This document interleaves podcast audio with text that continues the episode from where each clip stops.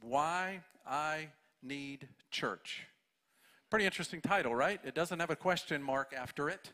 It's a statement why I need church, why you need church, why I need church. And so that's kind of what we're going to walk down through today in uh, this, uh, this topic. I, I was, uh, I'm liking this message to a, uh, I call it a sandwich message.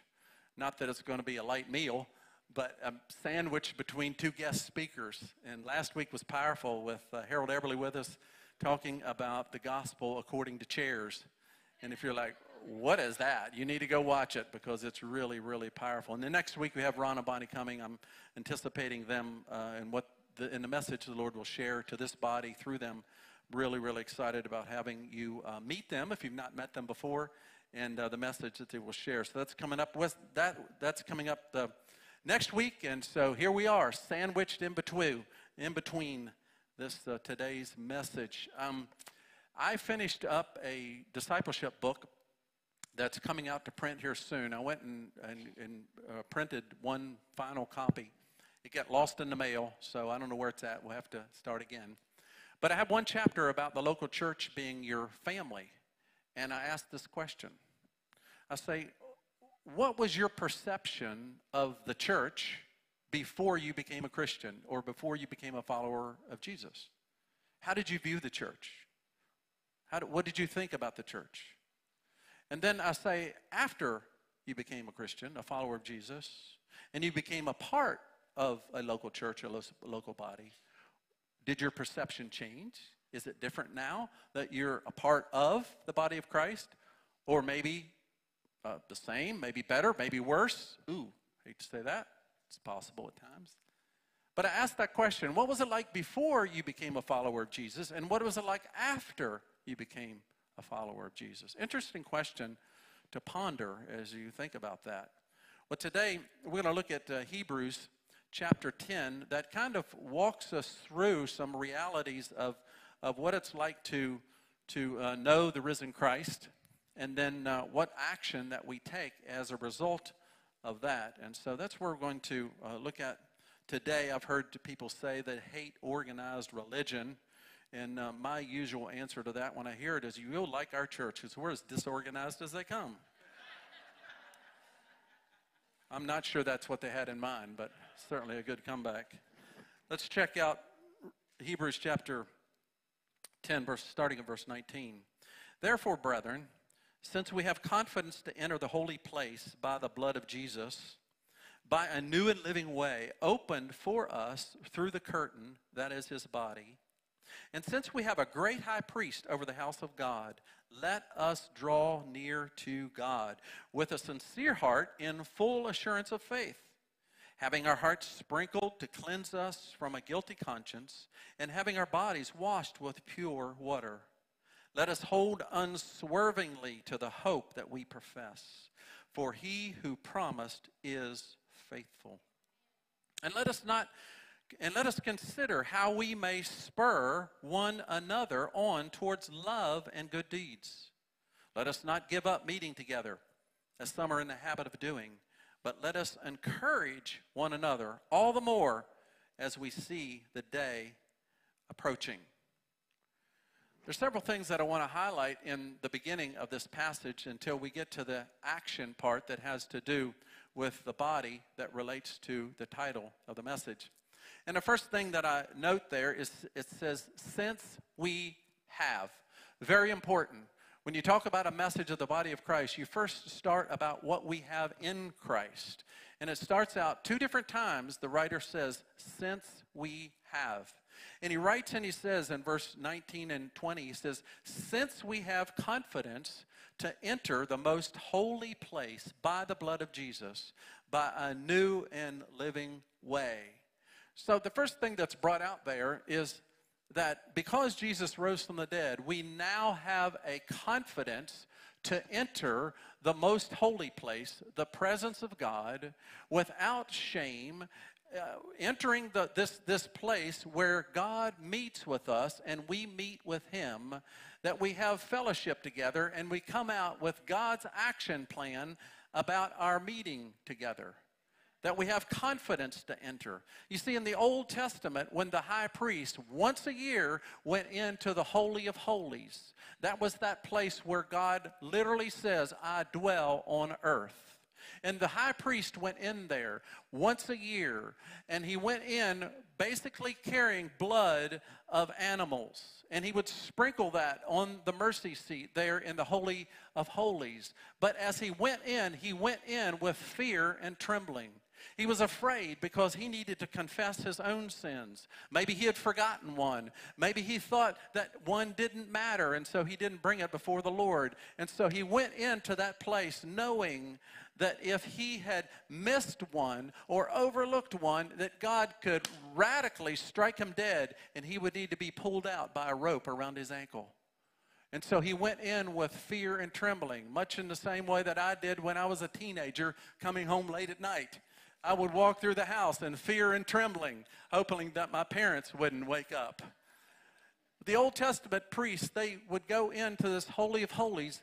The, the priest wasn't carrying his own blood he was carrying the blood of an unblemished animal. And so it wasn't necessarily personal with him, but it, uh, it was also very personal in the sense that he went on not only for himself, but also for the sins of the people.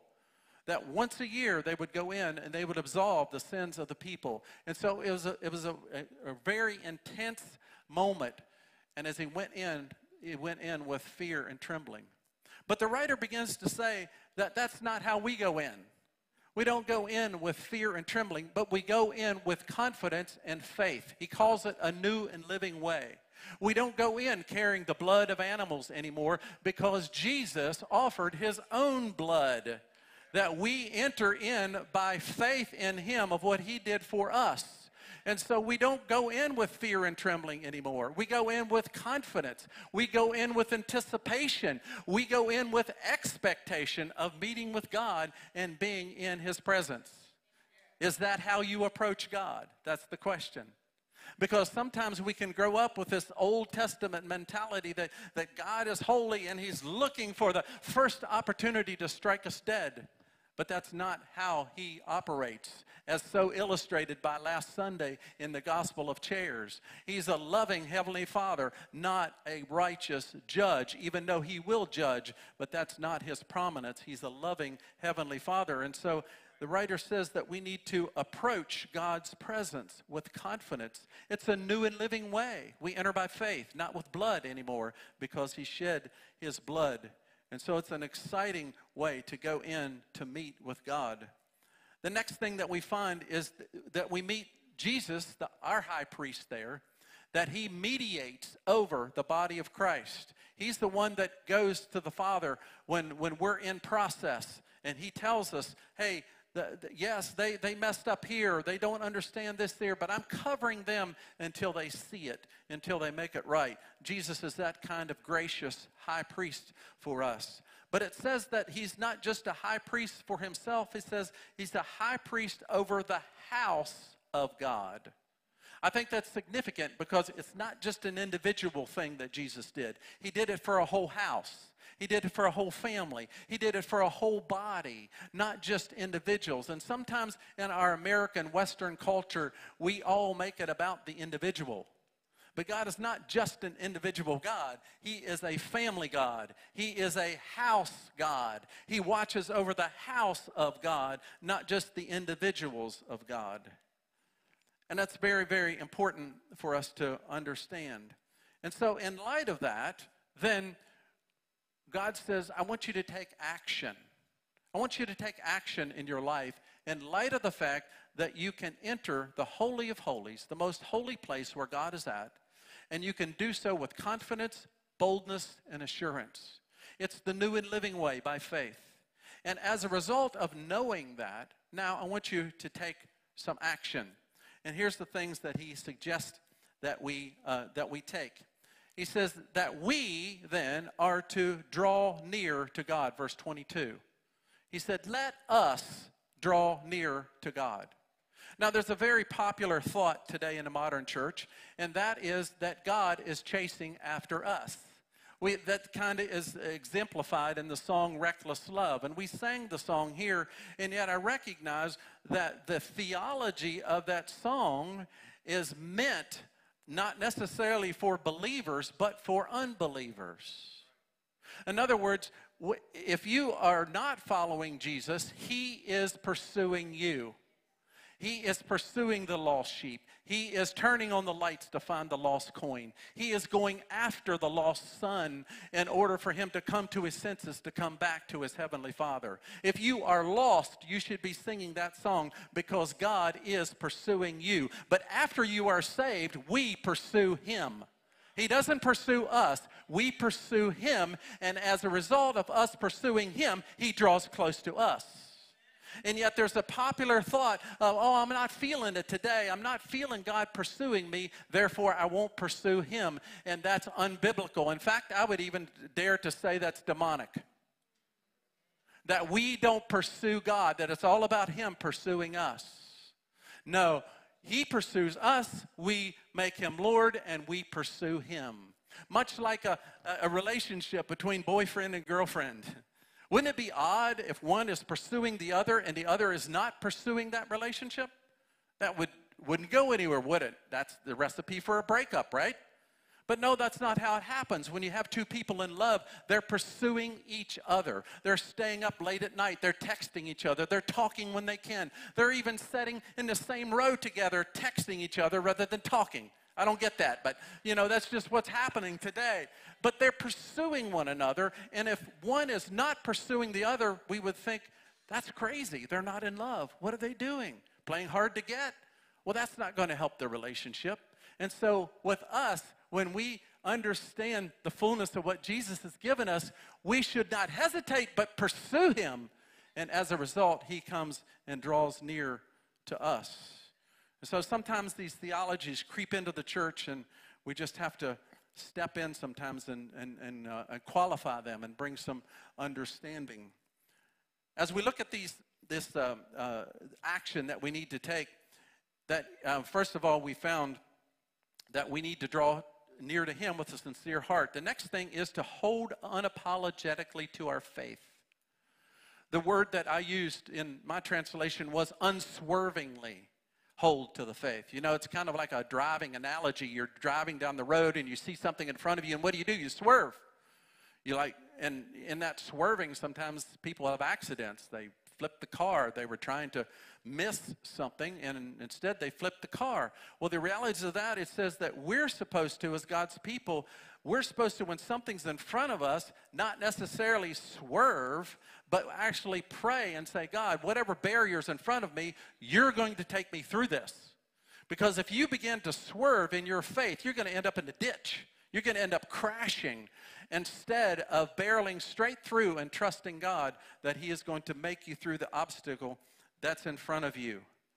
And so God's presence is really, really important for us to embrace and to have as we move through. I was listening to Mario Murillo yesterday. I don't know if you know that name. If you don't know that name, that's fine. And um, he, was, he was talking about um, something that he feels like is missing in a lot of the American church, and that is simply the presence of God. It's something that we value here at Crossroads. Not saying other churches don't have, but we just value the presence of God. And, and uh, he went on to, to talk about uh, Caleb in the Old Testament. Caleb and Joshua were cohorts together, and and Moses had sent them out to spy in the land that God said, I promised you. And, and, and those two guys went out along with, with the, other, the other 10. And Joshua and Caleb were the only ones that came back and said, We can do this. Our God is greater, He's bigger. The giants are huge, but we can do this. Those two guys together, and the other 10 said, uh, No, it won't work.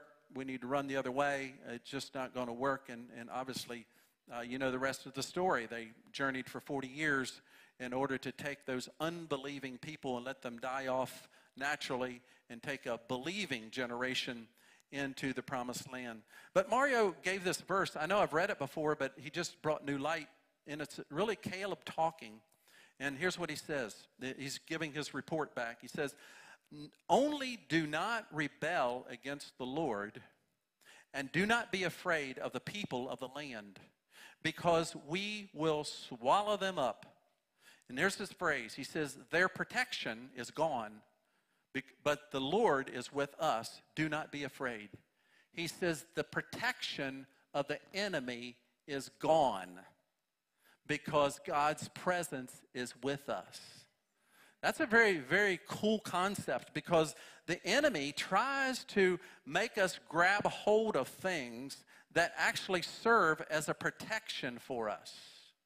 And they said, We're going to take care of you, whether it's finances or whether it's drugs or whether it's, you know, relationships or, or, or, or you know, workaholic, whatever. It, the enemy comes and tries to, to come around us and say, This is your protection for a good life. And, as, and Caleb says that when we go in, whatever giants are there, whatever enemies there, they're going to lose their protection so that the presence of God can come in and take the land and the promise that we get. What an amazing concept. That when God is present, that suddenly people begin to believe like addicts believe, wow, I could, I could get free. Or people that have long-term illnesses say, wow, I could, God could heal me. Or broken relationships, people say, you know what, I think God can take them through that. That's evidence of the presence of God in our midst when people begin to think that way and they come in with these protections of thinking that nothing can move and it'll all be the way it is. And suddenly there's faith that gets infused when God's people gather, and suddenly they realize, you know what? Maybe it could be different. And they take hope. And I, I really, I really love that, uh, that analogy that he gave, and, and it was really a, a, a powerful one to me. You know, it's really, really important as as you look at the early church to realize that they were led by the Holy Spirit. They were led by the Holy Spirit. It didn't that they didn't have leadership, they did, but the leadership sought the Holy Spirit in order to be led. It wasn't about theology, it wasn't about uh, church growth techniques, but they really sought the Lord in order to, order to be led. And, and Mario was saying that, you know, a lot of times that's just missing today in today's church. And again, it's, it's something that, uh, that, you know, we have a, a level of that, but I want more. I want, I want to be led by the Holy Spirit more. It doesn't mean we throw away structures and, and don't plan, but it's just, what is God saying? Let's move with Him. And he went on to say that, that uh, you know, the, the Holy Spirit wasn't Jesus' parting gift to the church. He's like, sorry, guys, I got to go. But I'm going to give you a parting gift. It's going to be the Holy Spirit. So when you're weeping and missing me and, and, and wishing I was back here, you have the Holy Spirit. The Holy Spirit wasn't a party gift. In fact, Jesus went on and he said, Guys, this is really the deal. I am holding back the church from actually getting established and growing if I stay here. That's what he said. He said, I need to leave because when I go to the place that I'm supposed to be at the right hand of the Father, then the Holy Spirit can come and take his place where he's supposed to be. Then every one of you filled with the Holy Spirit will take your place and advance the kingdom of God in this world. That's how it works. Jesus had to take his place. It wasn't second best. It was the, the way the Father prescribed so that the Holy Spirit could come and fill our lives and empower us so that we could take our place and establish and advance the kingdom of God here on earth. Very powerful concept to understand of how God designed it. And then he goes on to say that we're supposed to spur one another on towards love and good deeds. I don't know if you're a horse person or not, I ridden horses in my day, owned a few, but I'd never had spurs. I guess my horses cooperated without them. And uh, there's probably some that would say they're not needed. But again, it uses the analogy here that we're supposed to spur one another on to love and good deeds. We're supposed to go, ouch, why aren't you more loving? And so we have this analogy. There's other words that can be used. You can use the word provoke provoke somebody towards love and good deeds. That's uh, uh, another word that's used. What is the church? We're talking about do I need church? What is the church? Really, if you look at the literal definition, it's a gathering with a purpose. A gathering with a purpose. We came here today to worship God. We came here today with a purpose of, of, of hearing the Word of God taught. We came here today with a purpose of, of receiving encouragement today. So this gathering has a purpose to it. It's not just, well, let's gather together and see what happens. No, we had an established purpose. And some of those things were what we expected, and others, it could have been surprises. Maybe you came in here and you didn't expect us to pray for healing today, just kind of randomly, so to speak. But God just spoke to me on the front row, said, gave me a few things that, that uh, word of knowledge, so to speak, gifts of the Holy Spirit, just open, you know, of, of saying this is what the Lord's sharing with, and we prayed for healing. Maybe you weren't expecting that, but that's a part of the body of Christ. That should be normal for us when we come in that we hear God, that He has plans for us, and He wants to see His body made whole. So we're supposed to spur one another on towards love and good deeds. The word actually in the Greek for church is called ekklesia. Kind of an interesting word, ekklesia. And if you study that word out, it actually means a governing body here on earth. Yes, you heard me right. A government a governing body. What is that body supposed to govern? It's supposed to govern the fruit of the Spirit coming out of heaven, filling our lives, spreading that on earth. That's what we're supposed to govern. The gifts and the fruit of the Spirit from heaven. We are to govern that. We're not replacing civil government or, or, or policemen or those. We're not replacing those, but we're influencing the systems and of this world. That's what God's called the local church to do, or the, his body together, that we're called to govern according to heaven. The last thing that, um, that I have there is to not give up gathering together, but encourage. The writer says that we should not give up gathering together. That's the body of Christ. God is a gathering God. He loves to gather people together. And, and if we have the heart of God, we should not shy away, again, from getting together as God's people because there's something that happens in the midst of that gathering that doesn't happen if we're isolated and separated. We're all together in one place. When you, he says that we're supposed to encourage one another when we gather, not discourage one another. If you think about the, the, the add-ons in the front of that word courage is that when you get together, you encourage. In other words, you increase courage. That's the expectation of being together here in the body of Christ. That when you gather, you increase courage. That you take on courage. You walk out of here and you have more courage than when you came in. But he said if we don't meet together, we're going to end up discouraged, separated from courage.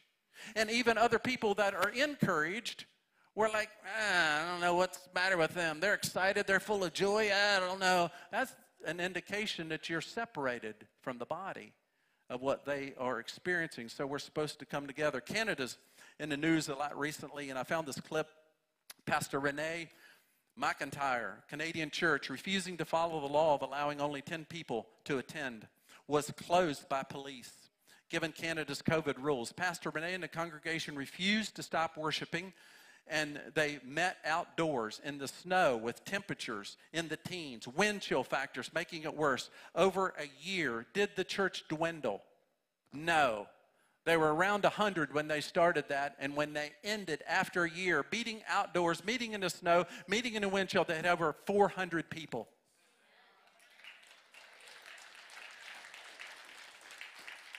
That's people recognize that the body of Christ needs to meet together.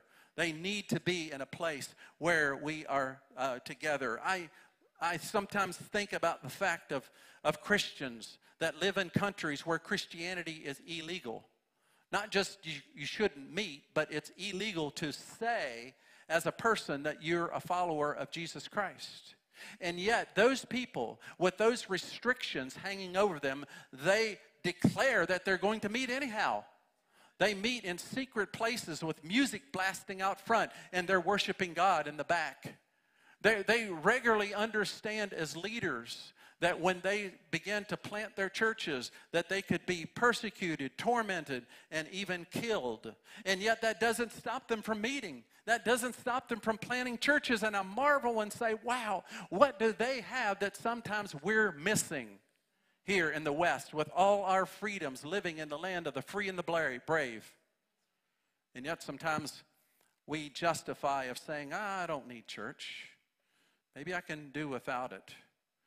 I read a survey that uh, outlined the top three reasons why people say they don't need church or neglect church, so to speak. I don't know if it connects with you.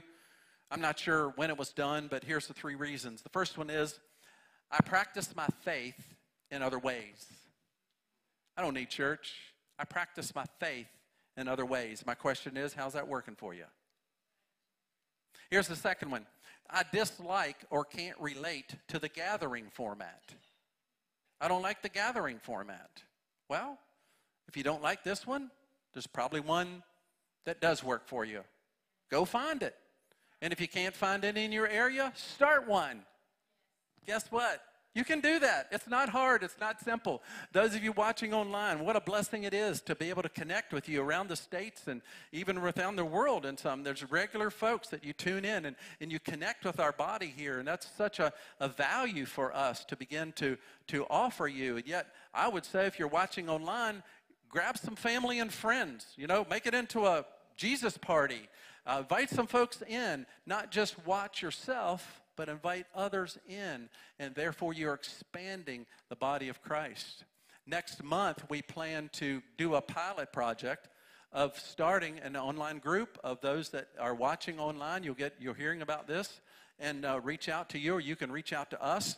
And uh, one of our um, uh, uh, one of our members on our elder team is going to facilitate it, and we're starting it next month. So we're we're excited about that just to see how God might have us steward those that are joining us over the airways. And uh, we believe that God is, is doing a new thing. So we want to be able to, to work with what He is doing.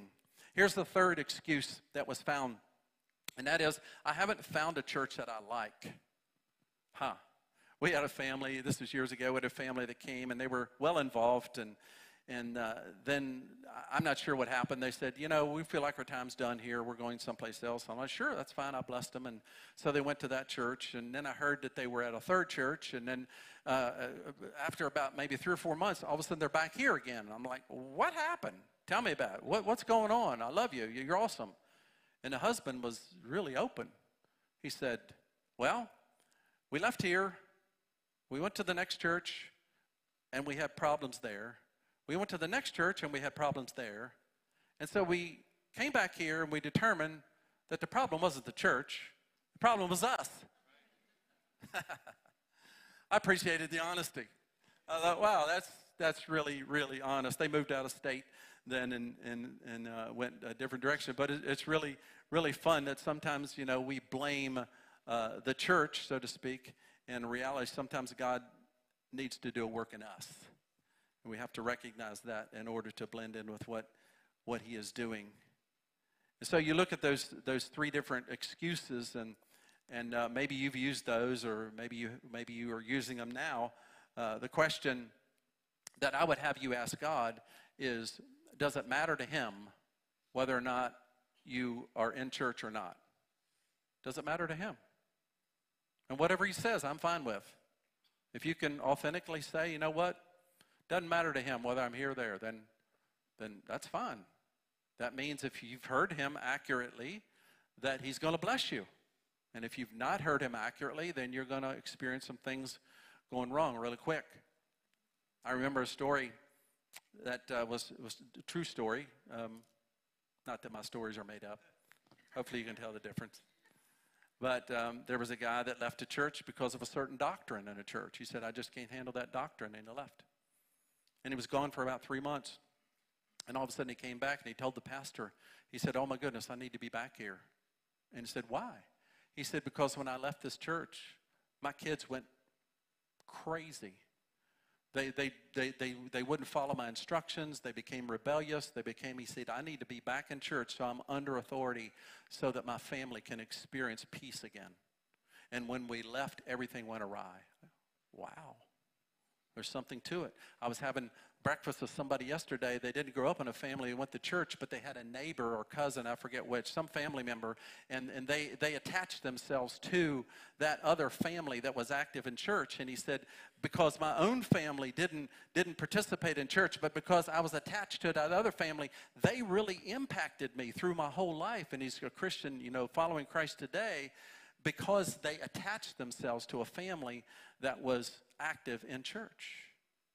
And so that's how the, the, uh, the that's how the, uh, uh, the body of Christ works. Sometimes our own immediate family isn't participating, but somebody around us is.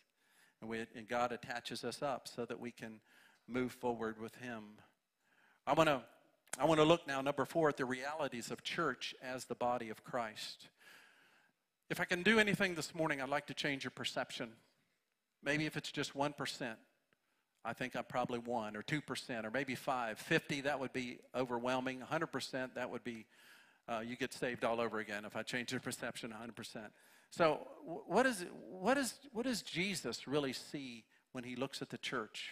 We call the church. What does he see? He really sees his body. I'm, I'm going to read from Matthew 16, and Jesus is talking to his disciples, which is really his church at that time, and he asked them this question. He said, Who do others say that I am?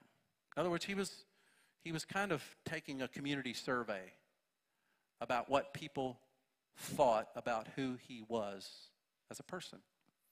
And so his disciples right away, they didn't hesitate. They say, well, some people say John the Baptist raised back to life. Some people say Elijah. Some people say Jeremiah or one of the prophets. Then Jesus looked at his disciples and say, okay, that's what they say. But who do you say that I am? Have you settled it? And Peter spoke for the whole group. He said, You are the Christ, the Son of the living God. And Jesus came back and said, Peter, upon that revelation, you are the Christ, the Son of the living God. Upon that revelation, I will build my church, and the gates of hell cannot overtake it. Wow. Upon that revelation. And so he asks us today if we would ask the communities around us, what, what do you say about the value of church? What would the community say? What would our community say? What's the value of being a part of a local church? What would they say? Interesting question, right? Maybe go to work tomorrow and say, hey, what do you think about the local church? What would people say? And then, but really the ultimate question is, what do, what do you say?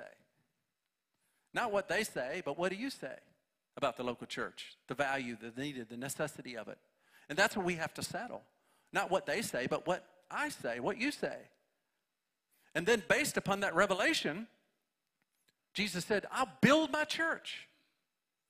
I'll use you, imperfect people, walking towards perfection. I'll, I'll use you to build the church, and it'll be so strong that there's nothing that Satan can use against us that can take us out. Isn't that amazing? And so we have to settle not only who Jesus is, but who the church is. Now, there's a couple of things that I want to uh, say in relation to that. First of all, Jesus is the head, and we fit somewhere in his body.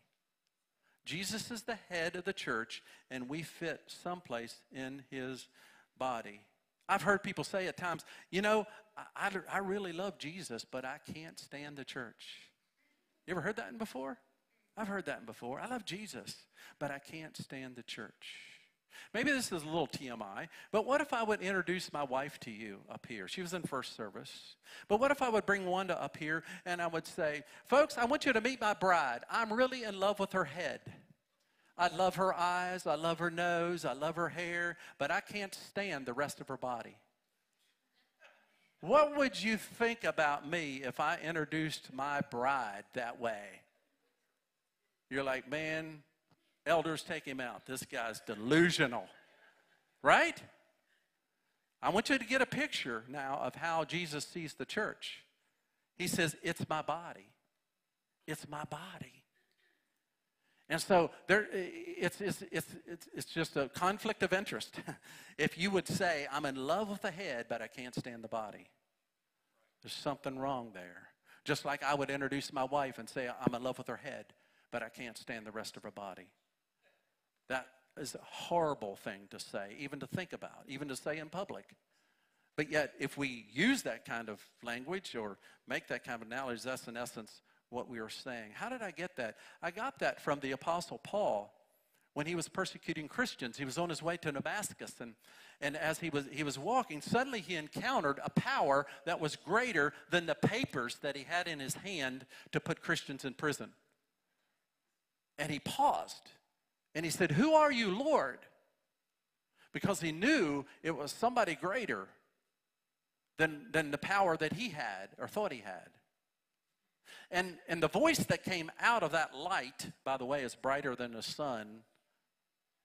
That's what the scripture says. So Jesus is pretty bright. Says, Who are you, Lord? And Jesus said, I am Jesus, whom you are persecuting. He did not say, I am Jesus and you are persecuting my church. He said, I am Jesus whom you are persecuting. Wow. That's why I tread very lightly on what I might say about other churches. Because I am speaking for or against the body of Christ. It's not an organization. It's the body of Christ here on earth.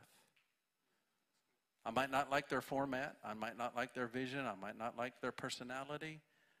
But unless they're blatantly in sin, opposing the Word of God, I honor the body of Christ. Because that's what they are. That's what Jesus says. Let me give you some scriptures. Here it talks about Jesus being the head in Ephesians 4 15 and 16.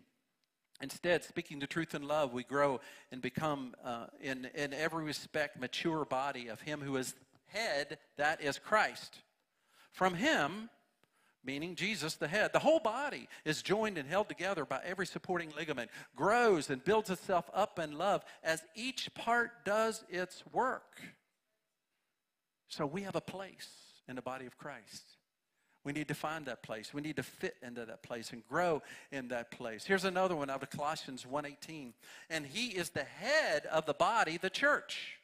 He is the beginning and the firstborn among the dead, so that in everything he might have supremacy. Here's a couple of verses about the body. 1 Corinthians 12, 27. You might have 28, but it's 27. Now you are the body of Christ, and each one of you is a part of it. You are the body of Christ, and each one is a part of it if you name the name of Jesus. And then a final one out of Revelation chapter, I mean, sorry, Romans chapter 12. So in Christ, though we are many, form one body, and each member belongs to the others. Jesus is the head of his church, and we are part of his body. Here's a couple of things. Uh, uh, uh another, another aspect about him being the head and we the body. You must be attached in order to receive and give. If you're not attached, then you're not going to receive and give in the same way. I tried this out in the first service and uh, people got a little bit wigged out, but we're just going to go again. What if I took a hatchet and I cut off my hand right here at the joint and it popped off?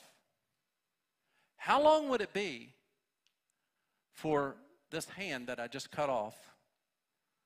How long could I go that it would still be living, that I could reattach it, and it would still work? Would it be minutes? Would it be hours? Would it be days? Could I go several days? Attach and it would still work? All right, some of you starting to shake your head like, no, can't go that far.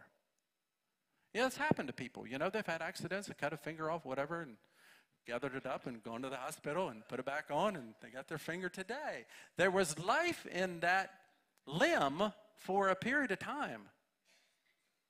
But there was only a period of time until it couldn't be reattached, it couldn't be used anymore. Now, I understand that all analogies kind of fall flat for a while, but you get the point.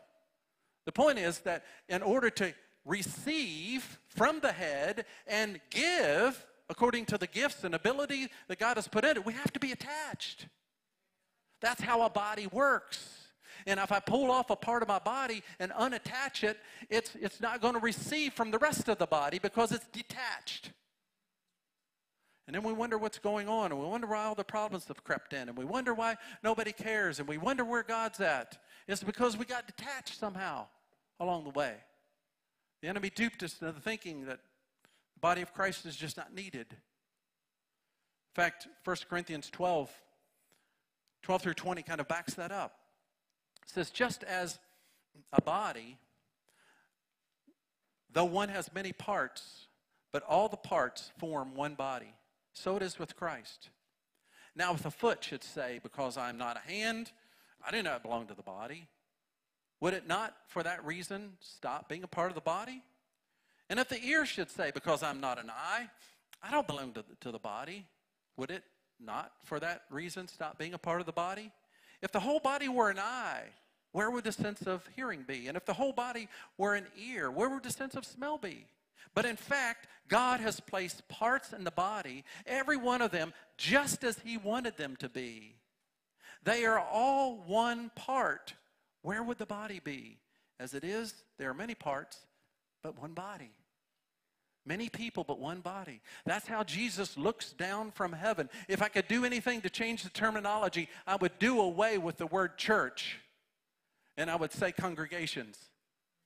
Because Jesus has one church but meets in many different congregations spread throughout the city and spread throughout the world. But we're one church, and so we've kind of did ourselves a disfavor in calling our ending church because it, it makes us think that we're an island to ourselves and not connected to the other church down the street, when in reality, that's not how God sees things. When he's the head, he sees his church meeting in many different locations, and it's just different congregations with different flavors about how they express the body of Christ. Even the journey that they're on, you have some churches that probably cater to kindergartners in the faith, so to speak. They're coming in and they're receiving new believers. And then you might have a, an elementary type church that is taking new believers and, and growing their faith to a level. Then you might have a high school type church that is a little bit more. And then you might have a college based church that is really into theology and, and what it means to understand theology at a full level. And I don't know where we are. We're just trying to follow Jesus. But the fact is that you can have different types of churches at different types of levels. And sometimes we bash the elementary church because we think we're a high school church, and maybe we are, or a middle school church. God help us dealing with middle schoolers.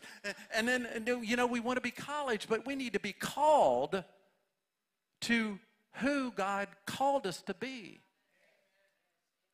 And be faithful to that. And bless those other churches, those other congregations that maybe God has called them to a different distinction than the way He's called us. God help us if we were all the same. We get a choice in the matter but it's still the same head. It's still Jesus. Bodies are meant to be touched, handled, and held. Bodies are meant to be touched, handled, and held. COVID accelerated something that many churches weren't doing before, and that is their online presence. And thank God for our online presence. And yet I realized that being in this room. And some of you've traveled for distances just to be in this room because it's, it's something that you value. It's something that you want to experience. And I recognize that people scattered out all over the place are connecting with this body. And again, I say it again, you, you need to make sure you're getting fellowship with somebody in your area, in your region. Otherwise, you just kind of feel alone.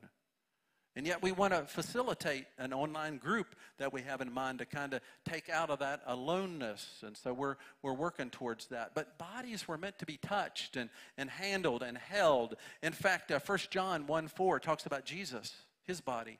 It says that from the very beginning, that we have heard, we have seen with our eyes, we have looked at, and our hands have touched him. Jesus had a body that people could touch. And the body of Christ is a body that people can touch.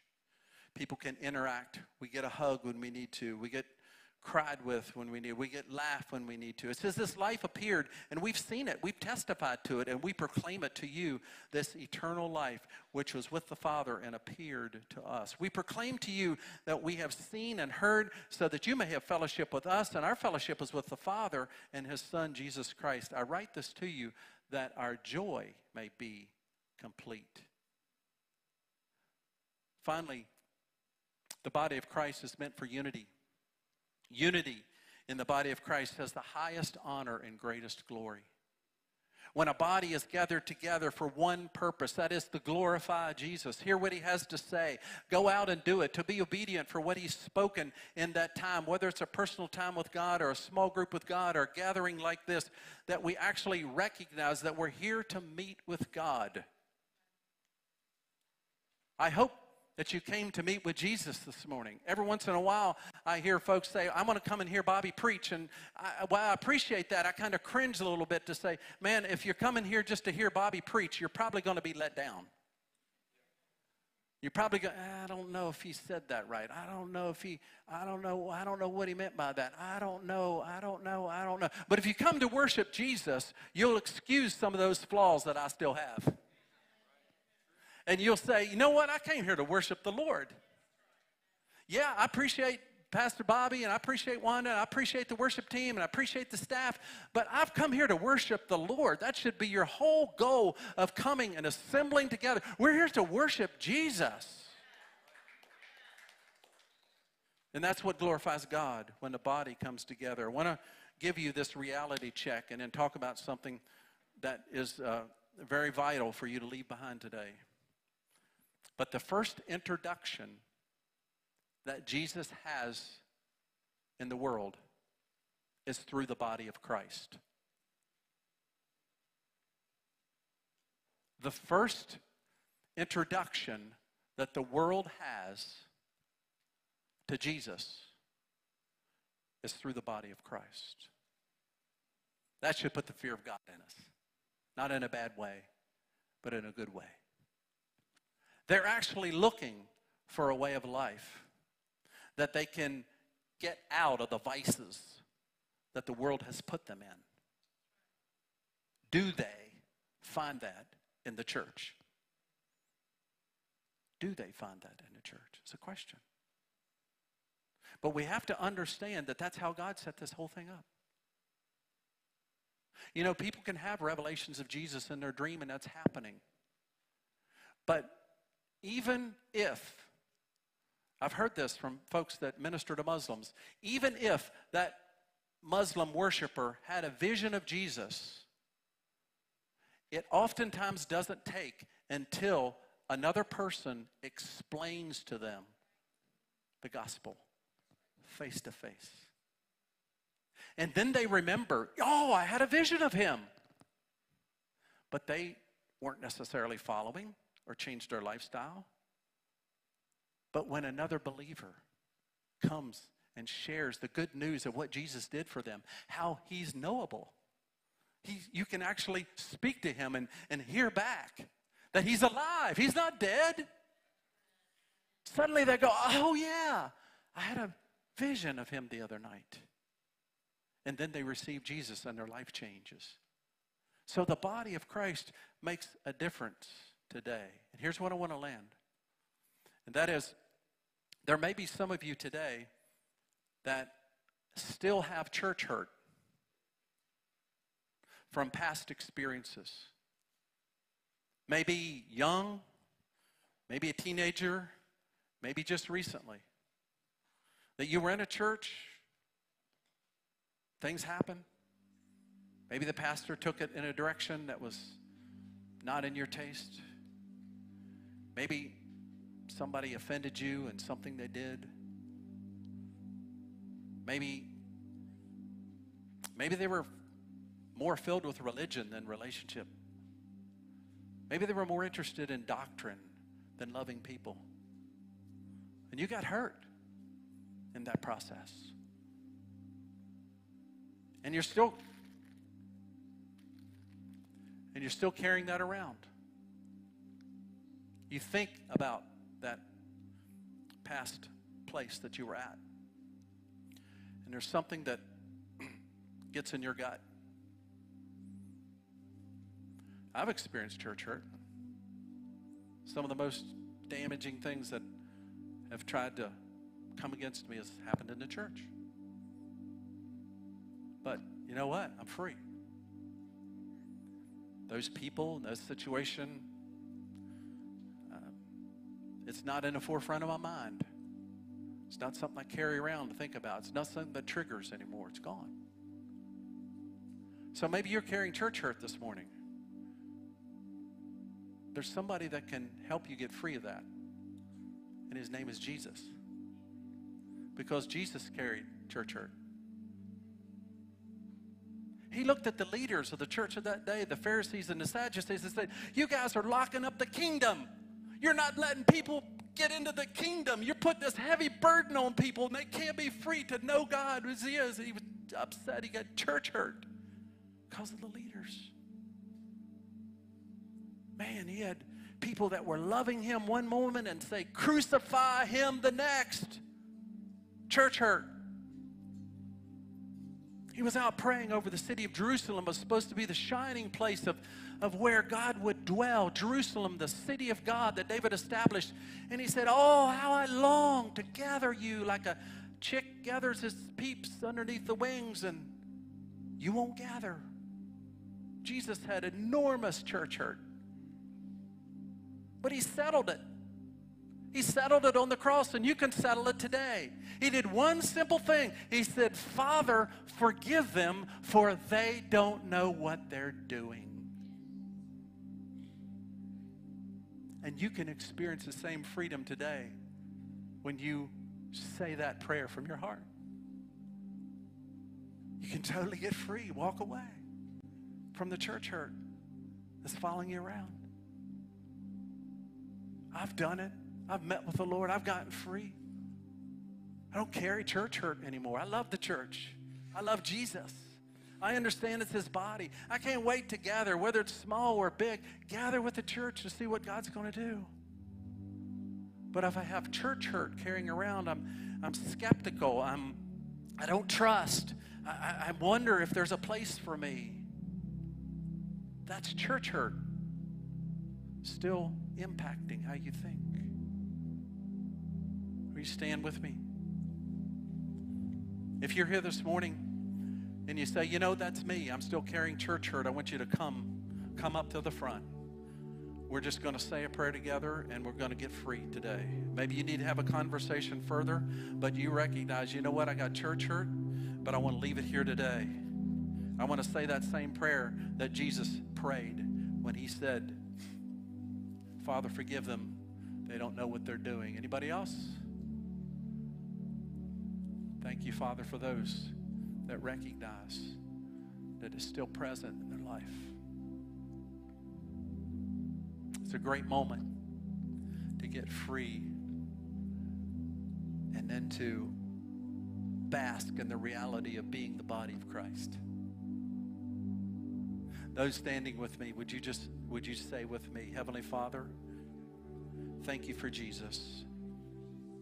Thank you that he set the example to get free of church hurt. And so now in the name of Jesus, I say, Heavenly Father, I forgive them.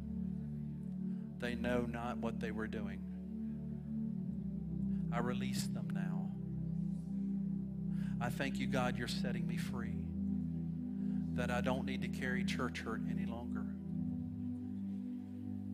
But you can now set me free. Thank you for this moment of putting down that burden, of how the enemy used it against me. And now I declare myself free of church hurt to enter into more fullness in the body of Christ for the glory of Jesus. Amen.